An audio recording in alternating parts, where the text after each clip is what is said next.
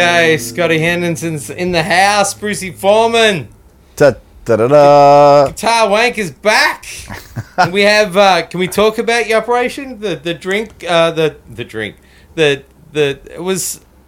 They now they just they shrunk it a little bit because it's just been annoying all these years that you've just had this huge, massive penis, and you finally yeah, just you're thought just hanging off your body, and that's what. Yeah, I got now a, finally like- got that reduction. you got that reduction job. And uh, you're laid up on the couch here. I'm impressed you turned up. Woohoo! Yeah, we got Scott here on the couch, man. Scott on the couch after an operation on Friday. Can we talk about it, Scott? All right, just Yeah, there's not really that much to talk about. It was just a small hernia uh, thing that was just, you know, code her code There. name hernia. Yeah. Truth to be told, hernia. penis. Yeah. Is, do Penis they- hernia is there- slash syphilis. Is, is there a such thing as a hymnia? hernia. And they Yeah. just they just they just took it down to normal human size. yeah. And uh, now Scotty's Yeah, yeah. Scotty's yeah. back to where he needs. So I to got be. a, I got a new Marshall head that weighs ten pounds more for you to carry around. Great. I'll be happy to lift that sucker. you just make that sucker split a little more open. I have one word Man, for you, it's Scott. got it's got latency that you won't believe. One word for you as you move forward throughout your career: roadie. Yeah. well, actually, the doctor told me that it's probably not from lifting as much as you know, because usually when you when you get a hernia from lifting something, it's Yeah. usually pretty big, Yeah. and you feel it and it hurts. And this didn't hurt at all. I never felt anything. I just noticed that one side was a little bit puffy, you know, and I just felt it, and it didn't hurt when I touched it. And then I went to the doctor, and he said, "Oh yeah, lie down." And he says, "Yeah, when you lie down, it's not there, but when you stand up, it's there. So it's a hernia." And he said, "It probably is just it just happens to guys, you know. Some it happens to guys when they're in their twenties and thirties. Really? So, I'm lucky I did, never got it before. So so you didn't feel it happen? no, no, no, not at all. Wow. Okay. Just gradually, and I didn't even notice it until I just noticed it one day and went, "Oh, that's weird. It's how come this side's a little bigger than the other side?" and you weren't doing like a bunch of push-ups and No, sit-ups no, no. and stuff like that. Are you kidding me? I'm way too lazy for that. now this has nothing to do when the doctor sticks his finger up your bum, right? There's no, no, no, with that. because he he buys That's me a roses. prostate. No. If the hernia is the one Yeah. where they hold your balls and tell you to turn your head and Yeah. cough. And I knew it wasn't that. And, and, and, and the whole turning your head part is just a ruse. They just don't want you to cough on them. Right. And your turning your head has nothing to do with the whole thing. It's And- just, they No, just but hold it. Are you jacking me now? Is that why they cup, cup your that, balls? when, when, when they hold your balls and they tell you to turn your head and cough, that's the hernia thing. Yeah. Why? Because they can tell if you've got a hernia Really? From cupping your balls? and hearing, feeling you cough. Yeah, they, there's oh, I like gotta some. t- t- tell my mate that it's. plus, if he was not gonna what he's stick, been telling if me. Oh, he thought, you his do- he thought your doctor was Catholic? no, he's been cupping my balls and telling me all this other stuff. I just, Uh-huh. I just, it just felt nice. No, but you know when they're gonna stick their finger up there because they present you with that bouquet of flowers first, and then they do that. You know, Do they? so yeah, my doctor always does. My guy's Well, polite. you, you got a nice guy. I got a nice guy. Yeah, I, I basically picked my doctor because he's got real small hands. There's a lot of things you can say to the doctor when he does that. Like it, I think Letterman had a top ten list. One of them was uh, what? No flowers, of course. One Yeah. was uh, any sign of the trap miners chief. Another one was uh, you know this makes us married in some states. There's a lot of good ones. Well, I think every Guitar Wank listener should be aware of these. This, well, if you haven't These gotten to things. that point in your life, you will if you're lucky. Yeah, I, I, I looked it up. They gave me a lot of literature on it, and it seems like it's a really common thing, especially these little, small ones. Right. And didn't seem like I got it at one time because I never felt any pain or anything like that, like I do now, thanks to the the procedure was a hell of a lot more painful than the hernia. I can tell you that. wow. How long Yeah. were you out for? Uh, I mean, A literally course? an hour. hours? Like I went there, I went there, showed up at eight. They did the procedure at nine. I was home by eleven, That's crazy. and they glued it shut. Was It's this a glued. backyard job? No, the doctor. The doctor. You sure they like really was- did something other than like just he stick you with a like knife? He knew what he was doing. No, it seemed like a reputable thing, but yeah, it was quick, in and out. You know, Wow. just home, and then they gave me like a couple of weeks of Norco. Is that N O R C O? Are we doing ads now? And that's like the that's like a serious pain reliever. That's Really? like yeah, knocks you out. That's why Bruce had to drive me here tonight because I can't drive. right. So We yeah, should I'm on- give Scott alcohol then. Uh, yeah. Oh yeah. I should just drink now. It'll make me even worse. that could So be fun. yeah, awesome. You sound like Joel Taylor. We had Joel Taylor. Was was he blitz? we got him. We got him pretty. We got him pretty good, We got but, but I think he. I think he I think he somehow he like edited the tape and then like tweaked it up a few octaves and then tightened it down. I don't know how he did that, but I remember one time we were pulling up at the baked potato to load in for a gig, me and Alan Hertz. And Joel was just coming out of the bar like it was around 2 p.m. Right. from the night before. Yeah. And Alan was like, Is that JT? and yeah, he looked like he was really wasted. I was like, Oh, yeah, he's this is morning for him. yeah, I love that guy, though. What a he great was drummer. he was there he was there last drummer. night. You saw him last night, right? Oh yeah, yeah. Well, I caught up with him last night. Yeah, with, I caught up with a few people last I, night. I'll tell you, I'll never rem- uh, this this gig that I did with him, uh, J- uh, Josh Smith and Kirk Fletcher, and it was just a funk, like just a low down, dirty funk blues gig, right? Yeah. And Joel Taylor nailed it. I mean, he sounded like he'd never heard jazz in his life. I mean, he not one tiny shred of jazz vocabulary on that gig. He just nailed it like he was a Motown drummer. It was so good.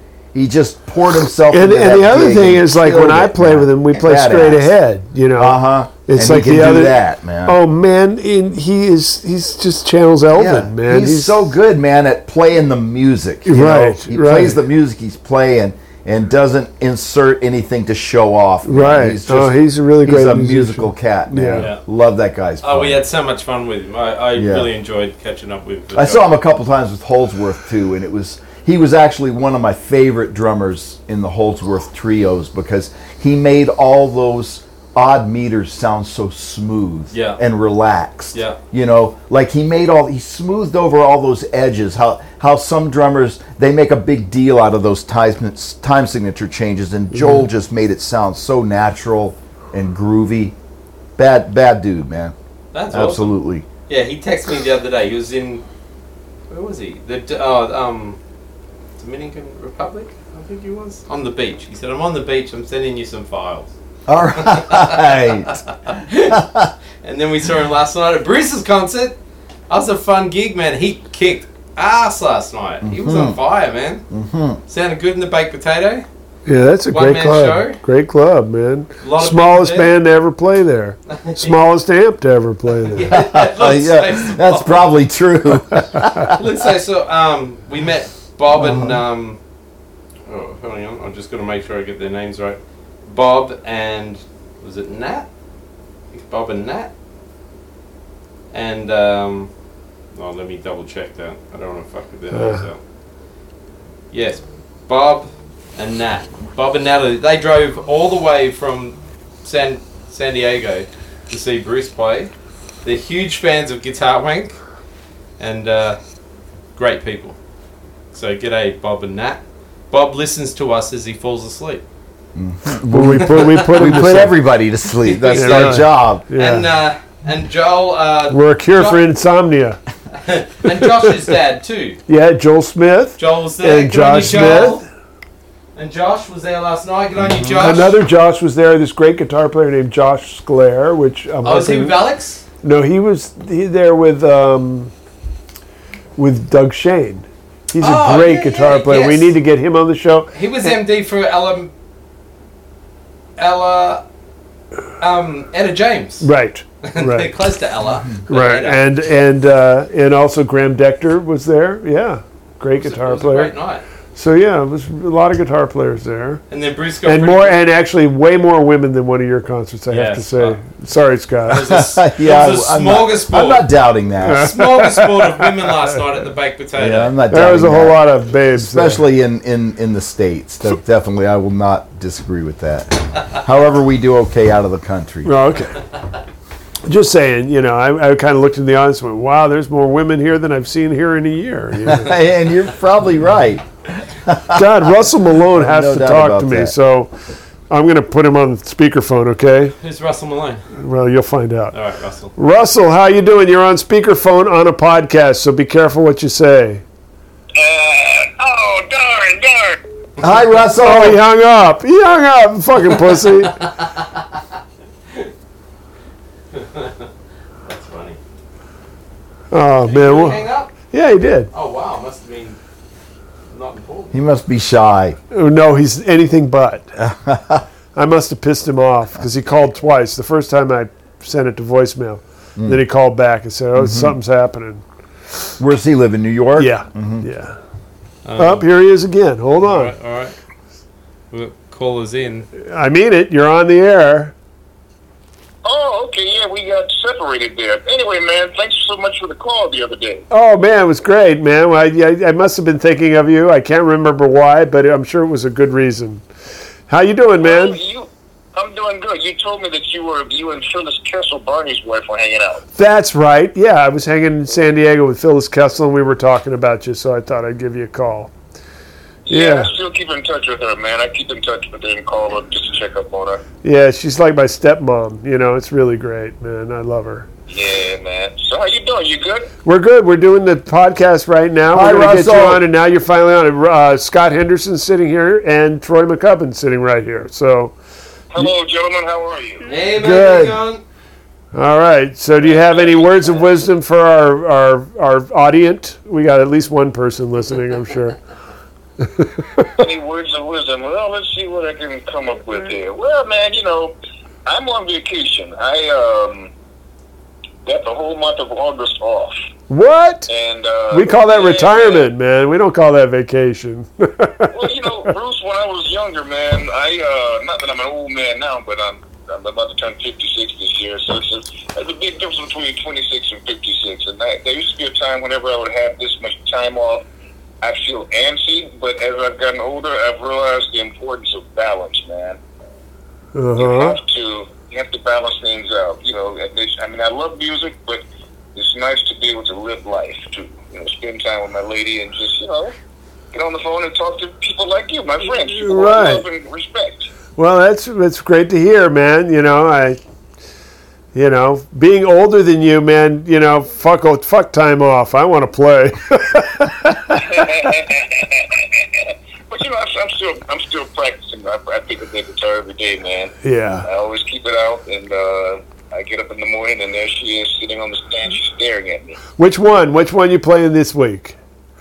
Well, let's see. I uh, I was playing my L5 for a while, and then I uh, picked up my Super 5 a few weeks ago. Uh, you know that guitar, right? Yeah, the sure. L5 body and the Super 400 neck. It's a Yeah. good box. Yeah. Yeah, so that's the one that I've been playing the most lately. And it has that weird. It has that Johnny Smith that that weird tailpiece, right? With like all the the screws in it, like so you can adjust the tension. Is, isn't that doesn't? Yeah, I don't, Yeah. I don't, I don't like that tailpiece. So I took that, I took that tailpiece off and uh, put an L5 tailpiece on it. I like the tension of that one better. Yeah. it just feels right for me. Yeah. Yeah. Yeah. You still playing your L5, or you? Nah, I'm pretty much. I'm stuck on the red guitar Sontag. It's it's like a tick. It got it bit me, and now it's holding on, won't let me go. You know. Mhm. I'm enjoying it though, and having a good time doing that show. Played the baked potato last night. You know, definitely like we were just talking, the smallest band and the smallest amp that's played there probably in history. You know. Yeah, I can dig it, man. Well, it's great to talk to you guys, and I've never met Scott uh, uh, or, any, or the other gentleman before, but hopefully.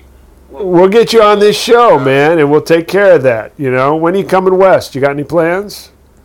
I'm going to be out that way sometime next month. Oh, great. Uh, Well, we'll get you. yeah. All right. well, plan to gonna- cut some time out. I also owe you a really good Italian dinner, man. So I'll, I got to find a decent place here. I don't think I'll find anything as good as what you had, but we'll get something. That place was that place we went to in New York was happening. Yeah, yeah. And I'm coming back there in November. I hope you be there. Um, I'll be in and out, so uh, let me know. okay, man. I'll talk to you later. Thanks for calling. Take care, man. All right, bye. Who was that man? Yeah, Russell Malone. Yeah. Good. I'll be have be looking forward to have Russell on the show. Yeah. Um, where, where were we? We, we Josh Sklair was at the show. Graham Dechter was at the show last night. And, but basically, we're here to welcome Scott back. Glad he won his knife fight. You know. Yeah, you should see the other guy. Yeah. He's sitting at home. He's sitting at home enjoying his spending the money. Spending the money. The doctor's enjoying his life, right? He's right now. He's at a bowling convention. He's telling everyone that he cut up Scott Henderson. Yeah. Right. I cut. I, it was a cutting session. Jesus. Wow. yeah. dude. So Scott, how's it going now that the new record's probably number one? Oh yeah, you know it's number one. in Is the- it number one on the Richter scale? number one It did make the Billboard charts. It didn't? Yeah, it did. Oh, it It's- did? Oh, it did? Yeah, it's on. Some was like number four on the something contemporary something or other. I have no Really? Oh, idea. Oh, that's great, Dude, I have no idea. fucking dude. That's great. yeah. What the fuck, man? I, I, I, but I don't you. really pay much attention to that kind of radio stuff because I don't have radio. Well, I don't know. You know, when the publicist sends me those radio charts, I don't really know what to make of them because I don't, I don't know what they mean. you know, it wouldn't You be know, great if they sent you those radio charts, but also sent you like a big fat check. Well, yeah, now that would make that would make a lot more like, I sense. know everything. Yeah, but he sends me these things all the time, like radio channel airplay, and I don't know what to make of them. I get one or two a week, and I go, "Well, does this mean is this good?" it's like Well, I guess they're playing it on some radio stations, but I have no idea, like you know, what that means. I guess they pay some royalties. They must. Right. Probably like Spotify, you make like a, a, a billionth of a penny every time they You- play you- it or something actually, like that. You actually have to pay them. yeah, I'm sure it's something like that. I've, I've no doubt. Yeah. Well, uh, something's better. Everybody than nothing, should I read guess. my novel because there's actually that is a big part of it. That whole little uh, thing you just went through could have been a scene in my book, and it's coming out as an ebook later this month or early September, Mm-hmm. which I of course will mention. But you can still get a hard copy from me signed if you go to my website. And we all like, always And, like and anybody, I mean, I'm assuming there are some people that listen to this can act, that can actually read a book. There's a few that read. You know, This- I, I would imagine. uh, It when's the movie coming out? yeah, yeah, right, right.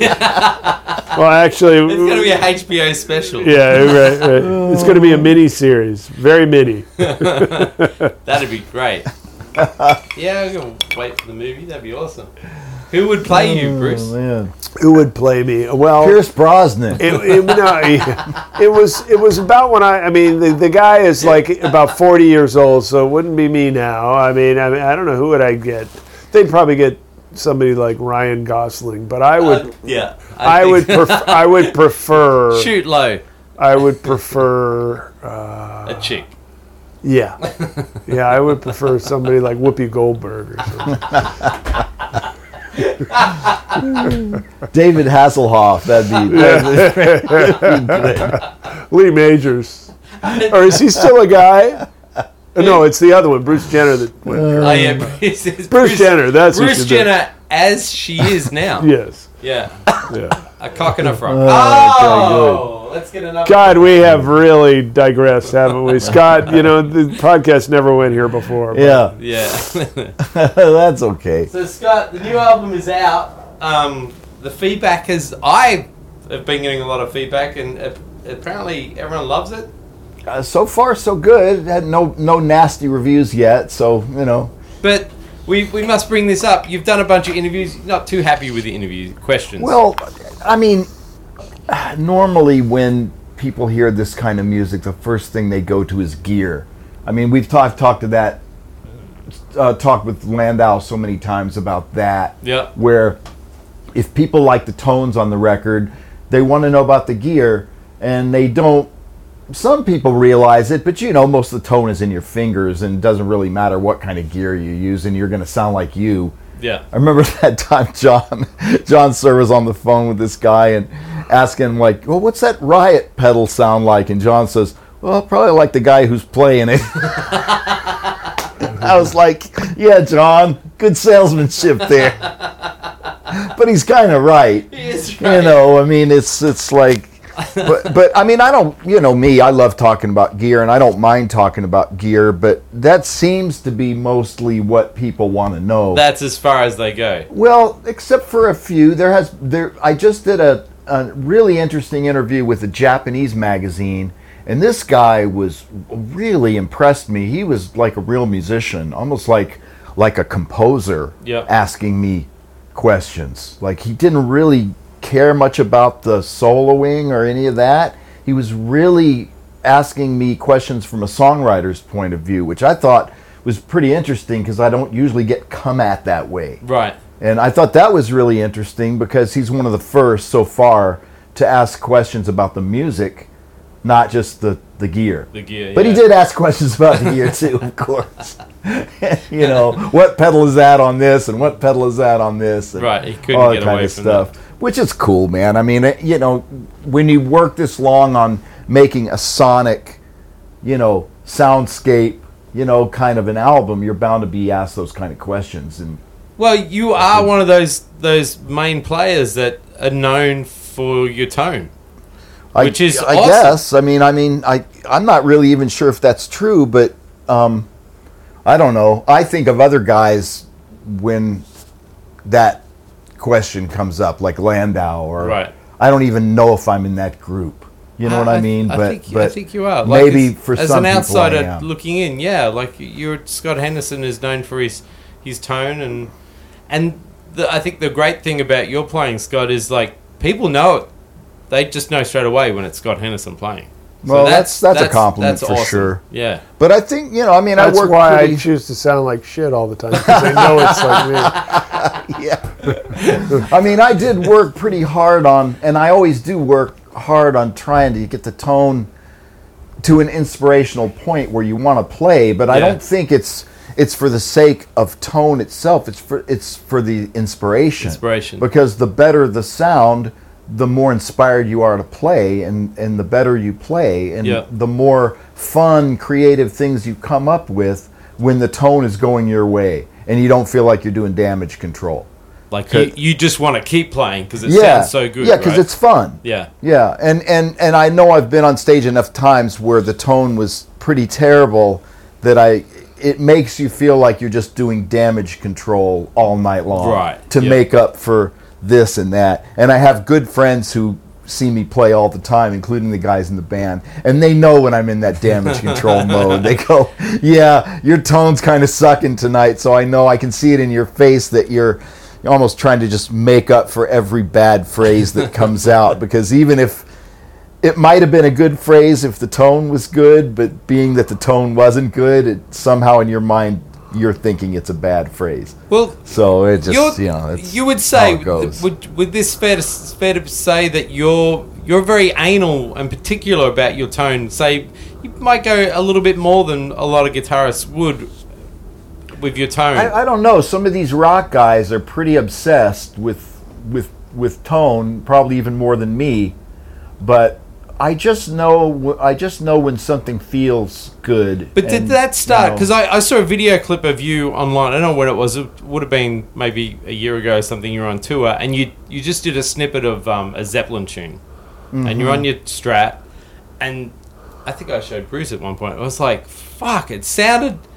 You sounded so much like Page. It was just such a, an amazing, you know, replica of that. And I was like, Oh. wow, you've really you've delved and you've talked about this on the show where you really go in and try and nail those those tones and those parts yeah, with these those players, right? nuances that certain guys yeah. have. So sure. that's definitely probably taken your your ear and your tone to the next level just by It's, doing that's that. a right? lifelong study, but Yeah. I'm sure it's the same with any jazz musician who studies a certain horn player for a while, then moves on to another horn player, studies that person for a while, Yeah. and and you know just trying to get snippets of each person's vocabulary so that he can kind of blend that up into something that's you sounded his. amazing. It sounded Yeah, like you were so- playing. It sounded like Zeppelin to me. Like it sounded Yeah. so spot on. I was like, damn. And you're playing a Strat. And I was like, man, Yeah. you just made that sound incredible.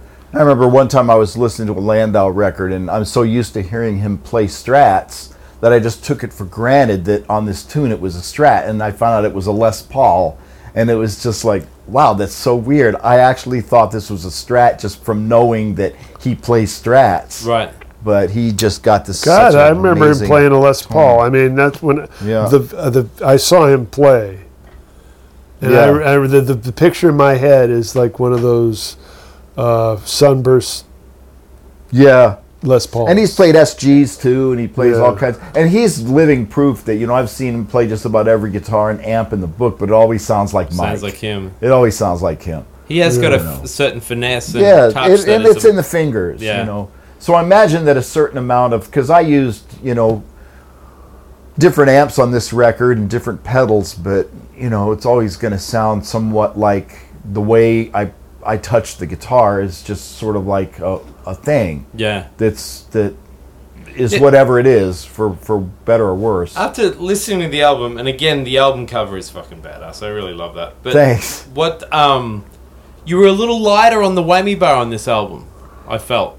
Yeah, I, I don't. Was that a conscious thing, or no, was just not? none of that is ever conscious, but it may be that um, I really like the sound of the pick um, close to the the uh, bridge. Yeah. You know, there's a certain sound that you get from picking close to the bridge, and you can't hold the vibrato bar when you do that. So, Yeah. so I think I just preferred that tone this time over the bar. Yeah. Because I know I played a lot of stuff in with with the anchor position. I don't know what, what you call it. It's the anchor position where you Yeah. you've got your palm on the pick guard Yeah. and you're picking pretty close to the bridge. And obviously, there's no way you could have the bar in your hand while you're doing that. Right. So your palm on the pick guard, your palm on the ti on the on the pick bridge. guard On the or on the bridge, bridge. maybe. Yeah. Yeah. it's on the bridge. And and and um, also, you know, the guitar does sound a little bit different when you're holding the bar. right. You know, it, it, it there's a diff, there's a slight bit of tonality difference when you're holding the bar or when you're not, Yeah. and it sounds a little better when you're not holding the bar. So maybe part of that was conscious, So, but it's- it's- but maybe your ears would you were just going with your ears, and that was I guess, result. yeah, just going Yeah. with your ears and seeing what happens most Yeah. of the time, you know. So I can't really say it was conscious, but I'm I'm glad, you know, I'm I'm pretty happy with overall. One thing that I I did change, I think I mentioned it before, was that I turned the speaker cabinet upside down, Yeah. put the rubber feet on the floor, and turned the speaker cabinet upside down and mic the bottom speakers. Yeah. And they sound better. Wow. Um, because even a straight cabinet has a little bit of a slant. yeah. So you've got more airspace behind the back speakers, and you're also putting the mic way away from those big handles, Yeah. which probably has an effect on the Yeah, tone too. yeah. So it's a bigger sound. It's a little the, the bass is a bit tighter, and uh, yeah, and I and and people have asked me, well, why don't you just mic the bottom speakers? When they're the bottom speakers, because, because you get reflections off the floor, Floor, yeah. and sometimes that I guess that could be good. Some people have done it and I guess got good results, but in my room, it doesn't sound good. It Right. sounds tanky because you can hear the floor. It just has a funny tone. It just sounds weird. And yet, when, when I turn the speaker upside down and mic the bottom speakers, you get that big sound without the floor reflections, and it sounded really nice. So the other thing I did that I didn't do so much on Vibe Station was I moved the mic around quite a bit more. You know, depending on what sound I was looking for. And I found that even just moving the mic just a slight bit made the layers easier to hear. Right. Distinguish between the Yeah, you could distinguish between one part and another a little easier. And Alan didn't have to EQ as much because just the very nature of the sound changes when you move the mic. Move Like mic. all the frequencies change. Were you staying on one guitar pretty much majority? no, I used a bunch. Oh, you did. You I had one main guitar that I that I did a lot of stuff with, but uh, the main difference was that the main guitar has the Mike Landau pickups, Yep. which are kind of a little overwound and they're a little more mid-rangey, so they're a little more on the, I guess, for lack of a better description, the the more of a Jeff Beck, Ritchie Blackmore type of sound, you know, Yep. rather than a sparkly Stevie Ray Vaughan type of Right. and th- that sound you get from John's V60 LP pickups, which are less wound and they're really sparkly and vintage sounding. So anytime I wanted to play like say chords under a solo, I'd usually use those pickups, a guitar with those pickups because they're more scooped. So they give the they give the mid-rangey uh, lead part kind of some room to breathe. Yeah. And they lay under it nice because it's scooped out. so yeah, That's those those two car- with those two guitars, I could do most of everything. But I also use Les Paul for some chordal stuff and s- to play some slide on a tune. your chordal stuff. uh, you know, listening to the album, your chordal stuff reminded me a lot of like horn stabs and stuff, like the way with the, the Yeah, way I chords coming. there's- It was yeah, it's, it reminded me of of that. pretty rhythmic. yeah, Yeah, depending on the tune. I you mean, know. you're moving a lot, man. It was like wow. Yeah, there's a lot of there's a lot of there's a lot more chordal movement on this record, I think, because the songs have more changes in them than the previous record. But contrary to what it sounds like, because it sounds difficult, but it's not, Right. Because there's so many open strings involved. Right. Like almost every voicing that I play has an open string somehow involved in it. And now that must have been hard to keep under control with it the gain and everything. Mm, or it no, wasn't not too really. bad. It was all right. No, it's okay. Yeah. The, the the hardest part is just getting it to all balance out so that when you play a chord, you know, in a pianistic way with all your fingers at once, Yeah. that one note doesn't stick out too much. Right. That's the So that's hard to control because nobody has such uh, finesse in their right hand that they can completely control that without like a heavy compression. Right. And I didn't want to use, You didn't use heavy compression. compression. because it just sounds weird. Did you use I any? can't- well, I guess only the compression that's in the distortion. Right. Like the pedal, the distortion pedal has a tiny bit of compression in it, and the fact that the amp is on a crunchy, you get a little compression from that. Yeah. But many times I would have to redo a chord because the wrong note, like I want the melody note to stick out Stick a little more, yeah. but instead, like another note sticks out and overtakes the melody uh, note. So Right. that would make, mean I would have to do a do-over you know, and and that just happens. I, every once in a while, you know, I'd play like a big long phrase, and everything would just come out just right, and then every once in a while, just get unlucky, and all the wrong notes pop out, you know, and it's like, no, you know, it's like you're trying to just. If the melody's on the E or the B string, you're trying to put just a little more pressure on the E and the B string to make those melody notes come out. Yeah. But like if there's an open G involved, then that open G or open D might pop out too much, and you lose the melody, and then you have to do it again. Yeah, But yeah. you know that that's that's the hassle of playing chords with distortion. Well, because um, we were we were going to, you know, get in, dive a little deeper into this album, this session. I know Bruce had some high class quality questions to ask too. so what? High class quality questions? High high class quality questions. in um, right, Bruce. Huh? He's asleep. He's already asleep, man. No, no. I, I you you inspired me to come up with a new segment to Guitar work. and you know, let's face it, people are probably leaving the podcast in droves because you haven't been on it, and because uh, we're just boring. So. Uh, I, I would think that between those two things, we need to come up with new and interesting things. So I came up with a new segment. Did you come up with the cheesy theme music for it, Troy, yet? No, I I, wa- I haven't, but I will. Okay, so before you air this, you got to do that. I'll do cheesy. All right. Oh, we so need cut cheesy- in cheesy theme music. cheesy theme and music now, ladies now. and gentlemen, we'd like to i- introduce to you a new segment on Guitar Wank called Bad Interviews. and hello, I am uh, Bruce Forman, otherwise known as Bruce Forman, and I'm here, your host on Bad Interviews, Guitar Wank Bad Interviews. Theme music by Troy McCoven. Thank you. And uh, we have a guest, Scott Henderson, who has a new record. I believe it's called uh, uh, Bowel Mover or Oh People Move. He's done his homework. He's Yeah. done his homework. Yeah, I like Bowel Mover better. I mean, I think you get more Google plays if you if you chose Probably. that. Um, so, Mr. Henderson, mind if I ask? Um, Who are your influences? Jeez, it is really a bad a bad interview. You must have had an interview where that was the first question. Almost, they almost always start with that question. okay, so okay, so you're going to decline to answer. Okay, this is really a bad interview. Then. um, our next question. Oh, what kind of strings do you use? Oh yeah, that's actually I haven't been asked that one too many times. Really? Yeah, yeah.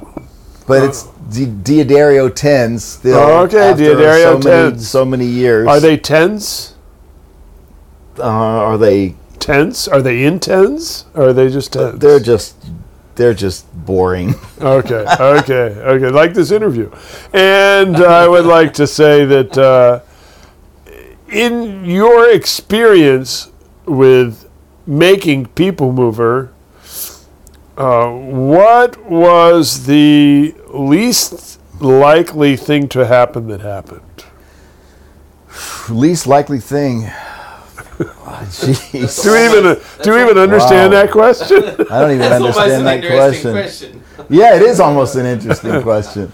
Least because I just answered. I just did this interview with this Japanese magazine, and they said, "Were there any funny things that happened during the record?"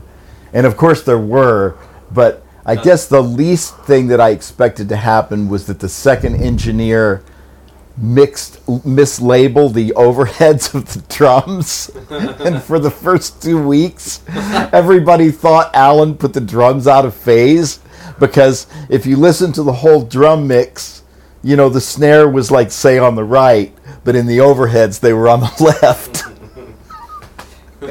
And no one could figure it out. And then finally archie the drummer heard and he knew immediately like duh you guys have got the overheads turned around backwards and he said and we felt like such idiots because duh we never thought to switch the overheads around This is this is a geeky moment. You, you really think that's funny, don't you, Scott? Well, this is really I a bad interview because I don't even funny. understand what you're saying. I thought it was Um, really funny because anybody would know that, that immediately that that's what was know, wrong. but it only took you two Yeah, weeks. only took us two weeks to figure and, it And another opinion. But let's let's move on here since we're moving people. Um, oh my god! our, our, another question we have for bad interview. Uh, what are you trying to say with this project? that is bad. I'm trying to provide people with some decent music to listen to. How's that? Do you feel you achieved that? Yes, I do. Okay, well then, not so bad after all. I mean, okay, say somebody has to spend their last dollar on an EpiPen for their child or People Mover. Explain to me why they should buy People Mover. Uh, over a what? Over a what? An what's an EpiPen. EpiPen? A kid who's allergic and needs life-saving Benadryl to save their life. Oh boy, that is hard. So why should they buy People Mover instead? Instead, well, I, the only thing I can think of is maybe the kid is just a complete pain in the ass and he's disrespectful. You know, maybe they should just get rid of it. Yes, and uh, maybe they can shove this in their mouth instead. Yeah. well, thank you for being part of our Yeah. first Virgin segment of And it was Bad that was truly bad. interview. That sucks. That were all my questions that I've spent weeks Yeah, on. and- Well, coming well, well, you know well, what? Troy, Not even I'm hoping. as- I'm hoping that I just saw something come up on your screen. You shouldn't have that thing while we're doing this. I this is another bad interview question. I saw the Layla Les Paul sold for a million dollars. what? Yes, it just it, it- of course it's your that's your Alexa thing. It's Oh, listening Alexa. to us. I got. it. Don't say Alexa. You just blew it, man. Oh, why?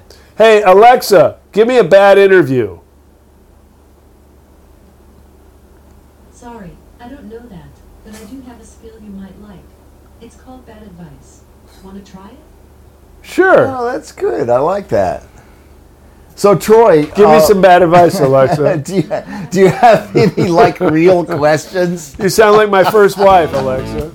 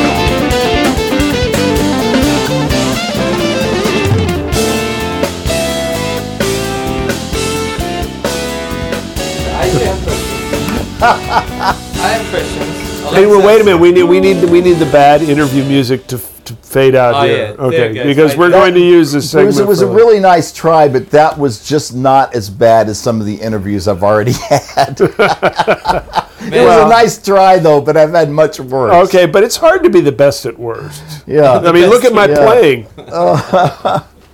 Wow. Well, I can't wait till we get Steve Vai. Okay, so so a million, a million, more than a million dollars for the Layla Les Paul. It was a gold one. Wow. I mean, I wonder who played it. I wonder if uh, Clapton played it or if that was a Duane Allman one. no, didn't Duane give him? Didn't. Well, Duane but but but I mean, I'm just saying the Layla Les Paul didn't Oh, didn't oh, it you maybe it was that it could have been played by Duane or it could have been played by uh, by Eric, Derek, whatever. Yeah, I don't know. What would you do with a fucking million dollar? If I had a million dollar guitar, I'd sell it. Fucking wouldn't keep that shit. Well, you know, I'm, I'm just saying it's sold for that. I mean, it's, not just a it's not because it's a great guitar. It's because it's a historical piece. Yeah, historical. That's what sold it. Um.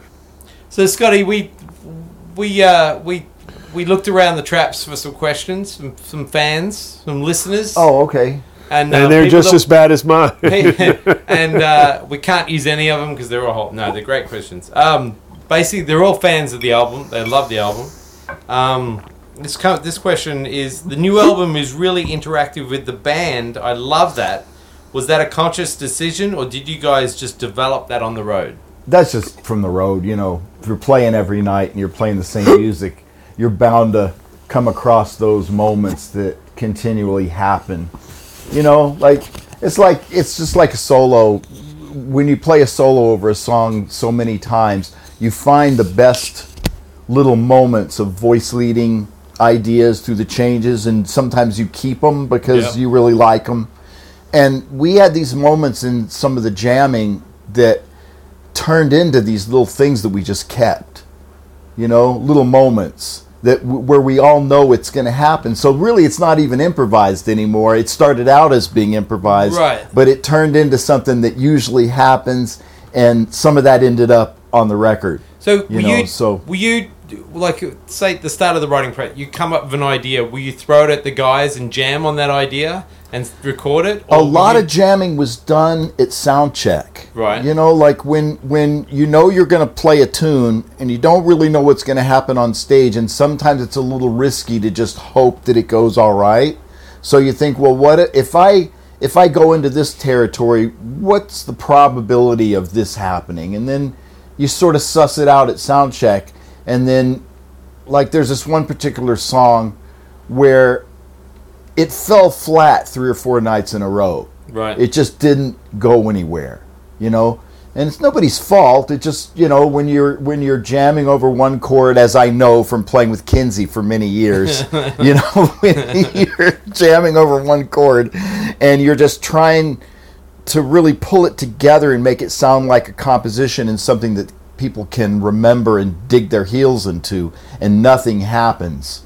You, it's sort of a humiliating experience you know? You don't feel like you really nailed it. So we sort of figured well what if we sort of half improvise it? In other words uh, we're going to make this first part it's just going to be a jam where anything can happen but we have a safety net that at any point somebody can count it off and it's going to turn into a little funk jam and it's going to be really funky and and at the very least it's going to be danceable and fun for people to listen to and then it's eventually going to turn into a full-blown guitar solo Right. right Yeah. so it what turned out what started as nothing ended up having a little bit of a form right and then that's what ended up on the record was that form i'm talking about the song syringe Right, where it starts off and everybody's jamming Album. and and then there's a and then then it turns into a little bit of a funk jam and then there's a guitar solo so that came from the experience of playing that tune on the road and just realizing that it wasn't enough just to jam and then go back to the head because it didn't have any kind of a form or any kind of a of a of a plane leading upwards until into a climax and then you, where you would come back with a, a balls to the walls head Yeah.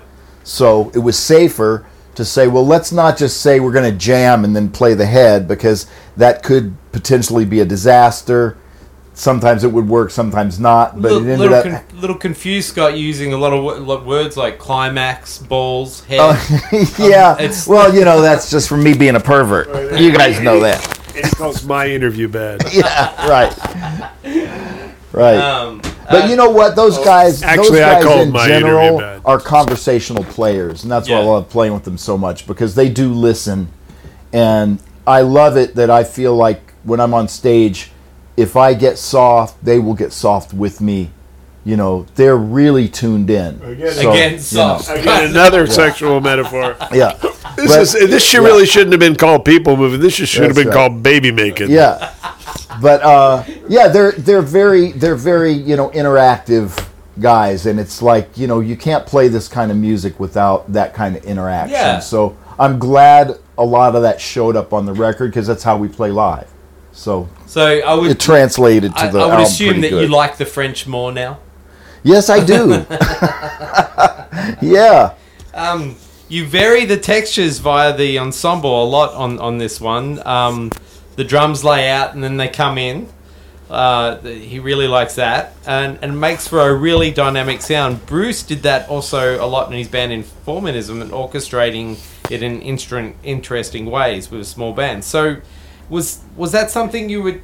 Is that kind of naturally what you were going for? Was it like overall the album to me has a vibe I mean, there's a, there's a lot going on, and you keep saying that it's it's pretty simple, and you released where people can download the the the tracks without. The play along version. Yeah, Yeah. I mean yeah. that's that's that's awesome. So you've got charts and everything for that, mm-hmm. and you can Yeah. so people can go in and really dive into what yeah, you were on they can you they can turn the album. guitars up. I, I made this time. I made two guitar mixes. One is like the main soloing track where I played improvised mainly, and the other guitar tracks are a mix of all the backing tracks. And then there's a bass mix, a drums mix, and a click track, and then the charts. So people can turn off whatever they want to and play along. Right. Like a drummer could play with me and the bass player, or a guitar player could jam with the the bass and drums.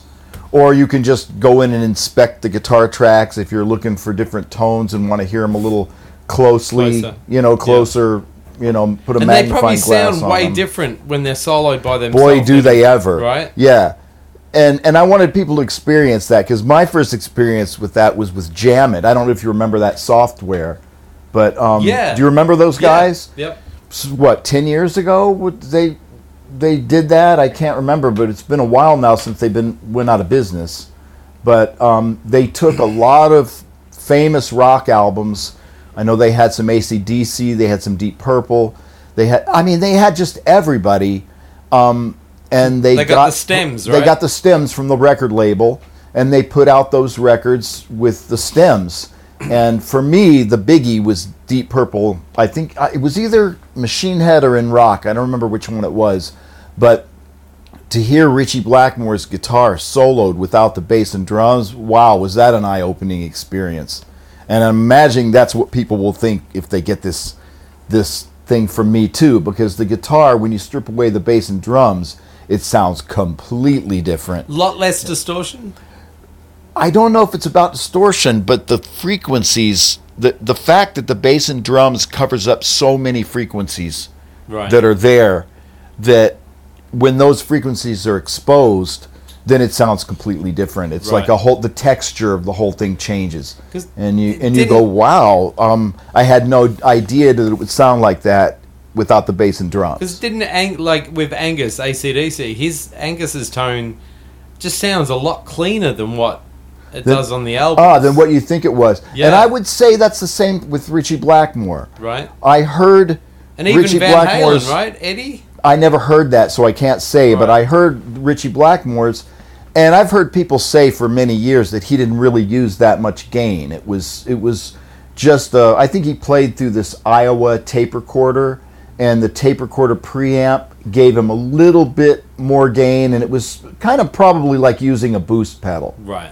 And when I heard his tracks, I did realize that wow, not only are they cleaner than I thought they were going to be, but they had a lot less mid range in them. Yeah. They were very scooped. And when I tried to imitate that sound, I had to turn the mid range off on my amp, and I was like, "Wow, that's that was his tone on this song." But yet it fits the song so beautifully. But by itself, it sounds kind of weird. Weird. Isn't that Yeah, crazy, right? It's crazy, but I'm sure people would say the same thing Same if they thing hear some of my stuff. tracks. They're going to go, "God, that's a weird, a weird tone," but it just happens to fit Yeah. the track, yeah. you know. And This uh, it's next, a fun thing. this next question, and this is a, I'll tell you who is asking these questions at the end of it. My favorite song is Blue Heron. Heron, right? You mentioned that is really hard to improvise on. Is it because the harmony isn't doing a lot, isn't functional? No, no, it's because you know, uh, and I'm not putting anybody down at all when I say this, but there's a lot of uh, jazz composers who who write a chord progression that's fun for them to play on, and then they write a song around that. Right. You know, I don't do that. Um, not that I think it's wrong or anything. It's just not my modus operandi. My my my idea is to is to create the music to sound good for the melody. And if I happen to get lucky and they're good changes to solo on, great. And if they're not, I'll figure out some way to make them fun to play on. So Blue Heron is one of those tunes where the changes for the melody were not fun to, to solo on at all. Right. And I had to do a lot of changing them to make them fun to play on, and they still weren't fun to play on. Did you ever think about fucking? Oh, can I make this fun to play on? No, you know, there's a lot of major seven sharp five chords, and there's a lot of there's a lot there's a lot of, uh, and I can't stand that that that college melodic minor shit. I fucking hate it. Um, you know, the, Why is uh, it college melodic? it's you know I, I hate Why is co- college kids? I really hate collegiate jazz. You know, What and, is- and I don't even know what that is. Well, there's there's there's a lot of guys that make a big thing out of writing the augmented interval in every single chord they write. It's either got to be a dominant seven sharp eleven or a minor minor nine. Uh, minor nine flat five or a major seven sharp five and it's always got to have that melodic minor quality and if i hear too much of that i barf right. you know so so so Maybe it's why, maybe it's why you got your hernia. You, yeah maybe that's why i got my hernia but but melodic minor. so hernia. you know there there there were some of those chords I had to try to get rid of and and and there's had to replace them with other stuff and it just it was just a hard hard section to solo over and make uh, and tell a story over it. Right. Not that it was technically hard because it's it's not technically harder Right. than anything else, But- but, just to make it work melodically and that. And yeah, I've, I've done so many sessions, and I'm sure Bruce has too, when people give you a chord progression to play over where it doesn't feel like the changes are helping you play, they're hindering you. right. And that's kind of how I felt on this particular solo. Like the changes weren't helping me Did you play a Did solo. you talk They to the composer about this? yeah, and I, I, I scolded him good, man. I told him, why don't you write something that's fucking fun to play over? Bruce, a good question for your bad interview. What's your favorite chord? Oh man, you know C major, of course. You're gay. So you mentioned that right hand plucking of chords is something you worked hard at getting it uh, to Right balance. hand wedding? right hand, right hand plucking of of chords. plucking of chords, plucking of chords. You do you use the flesh or the nail? This is getting really nitty gritty. No, the flesh, The part of your fingers. Yeah, yeah. My Right. nails are super short, but yeah, I think that's probably. I mean, maybe I Bruce could tell if the, if he has problems with that, but he has I a hard can- time. He gets fleshy sounds and it sounds mushy. Well, I can I can tell you that when I played my uh, hollow body guitar, that I I rented a hollow body guitar for one of the tunes, and I can tell you from borrowing Bruce's red guitar, the Sontag, when I played Chelsea Bridge, I did not have this problem Right. it seemed like that when I played a chord, the notes were way more even. Right. And it seemed like if I wanted to put a little bit more pressure on the top string to make the melody come out. That did not seem to be a very difficult thing to do on that guitar. on any hollow body. Right. But, But when you add distortion, I think that's when you're playing a solid body, just a plank of wood with distortion. I think it's a lot harder because it it could be the the harmonics with the distortion that come with the distortion, you know, or it could be that the guitar is just not even. You know, the fretboard is just not as even as like a super quality hollow body. I don't know the reason. I just know that that every single chord seems to be like a snowflake. There's not one. There's no. There's no two alike. Yeah. You can play a chord 50 times and everyone sounds different. You know, a different note is louder, Right. or sometimes a note out of the chord will just disappear into the darkness and it's Do you- gone. Do you worry about your nails on your um on your hand? No, I mean I keep my nails really short, so it's always just Do you about bite your playing nails? with the. No, Okay. I don't think so. Why not? No, I don't. Yeah, why not? but but but I think that I think that that I've seen a lot of players um, play this style. Scofield, Wayne Krantz, a lot of guys, and me too. And for some reason, you know, live, I don't ever even think about this, and it never seems to be a problem. But I think when you get a microscope Yeah. and you're expecting that nice, even chord to come out with the melody note just a tiny little bit louder s- so you can hear the melody good, then of course you're not going to be satisfied with every take. It's Yeah. going to take a few times to get it right. yeah. Yeah. And when you're getting so anal like that too, that's when you start noticing every little nuance. like the tuning, like uh, the, Oh, that's another problem. Tuning, yeah. tuning was all was a bitch. Um, I bought this software called Melodyne. Oh, Melodyne, yeah, I know And, um, it's great, right? Well, it the idea was that if I happened to play a chord and the tone was just really killer, and I didn't want to have to replay it because I wanted to keep that tone, that I could go into the chord and if there was n- one note that was horribly sharp, I could tune it. But that didn't work. Didn't work, right? No, Yeah, it because it up. Well, what it does is the software itself changes the tone. Yeah. So, and I felt guilty about it. It's like it's too Britney Spears, man. It's Yeah. too it's too not real. You I mean, think if Page would have worried about that? Well on chords maybe because I mean it's one thing to play a single line out of tune. I've got single lines on this record out of tune as hell, and it doesn't bother me. Right. But chords, man, when a chord sounds sour, Hmm. it bothers you, man. I mean, I mean, it can sound a little bit out of tune in a hip way, but also in a really bad, Bad way. way, So if it's if it's in a bad way, I'm going to replay Redo it. And and using Melodyne, the one thing that it was good for is it was really good as a reference tool. Like I'd listen to a chord and I'd go, this chord is bothering me, but I don't know if it's bothering me bad enough to re- replay it or not. I think probably most people won't notice it. And I'd put it in Melodyne, and Melodyne would say the fifth is like 40 cents sharp. Would go, well, you know what?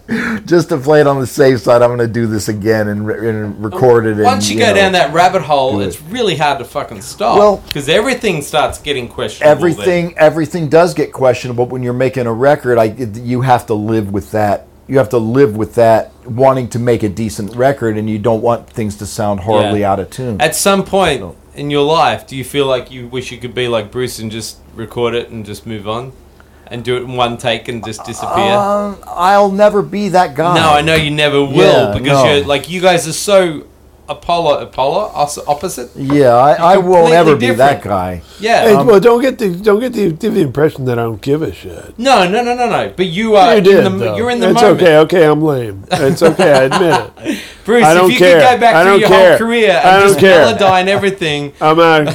I'm out of tune. I don't give a shit. No, but you're very much in My the tone sucks. I don't give a shit. Yeah, Like, you're yeah, in the that's me. moment, and that's that's your thing. That's what you do. And Scott likes to like you guys are just so different like that, which is that's what well music but is awesome everybody's for. everybody's in the moment Yeah. when they're on stage However, so, in you the know moment. However, the So- issue hmm. he has, of course, it's big difference because of the audio audio spectrum he's working with. Yeah, the frequencies You know, the frequency spectrum the and the distortion. amount of the, the the type of background he's got playing with him versus what I've got. yeah, That's th- those are we're talking about apples and oranges completely. Well, but yeah. there's also the fact that I play chords all the time and have to make certain notes the loud ones. Hmm. Just like that's my job every day, all the time.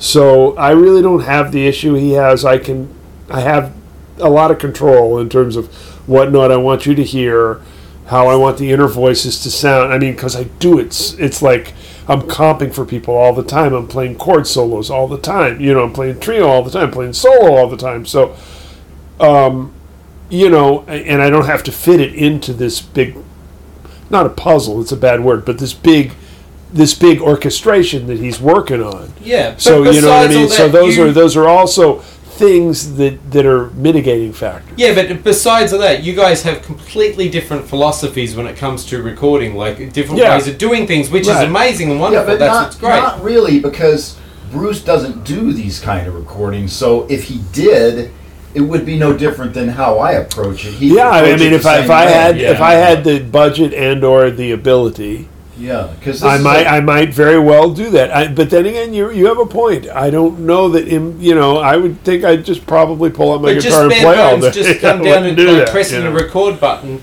You like it to do it. Bruce likes to do it his way. You like, and you like to do it your I mean, way. I've got live records where we Yeah. press the record Yeah. button and Yeah, what you sure. heard is what you got. You know, there's no overdubs, there's no yeah. you know, and many, many of the Tribal Tech records have no overdubs whatsoever. It's just we, we could only afford to go into the studio for those two days, and we went in and recorded, and that was it. Like Yeah. you get what you get, Yeah. Yeah. and you don't get to go back and do it again. yeah. Yeah. So, and and and for most of my career, I would have to say that's it's been more more like that, side of it. Okay. yeah, Yeah. it's been more that side. Of now it. you have the now luxury I, to now go I have deep. the luxury of having a home studio where I can go back and fix things I don't like, and Right. even then, if something is fucked up but cool, I'd rather keep it than make it perfect Right. because it's sometimes the fuck up is what makes it cool. Makes it cool. So yeah. there's there's mistakes on this record for sure, and Right. there's flubs and there's little things there's little things that maybe other people don't notice, but I notice them. But I didn't want to fix them because I was like, oh, that's got a vibe, you That's- know. yeah. So why mess with it? You Yeah. know, like if it's not broke, don't fix Don't it. fix it. Yeah. And most people are not going to hear well what I would hear as a mistake. People might just, you know, it's like if it's not in your, if you played something that's not in your head, doesn't necessarily mean it's a mistake. Other people hear it as cool or whatever. Right. He meant to play that. Yeah. You're Yeah, the only one that knows. Yeah.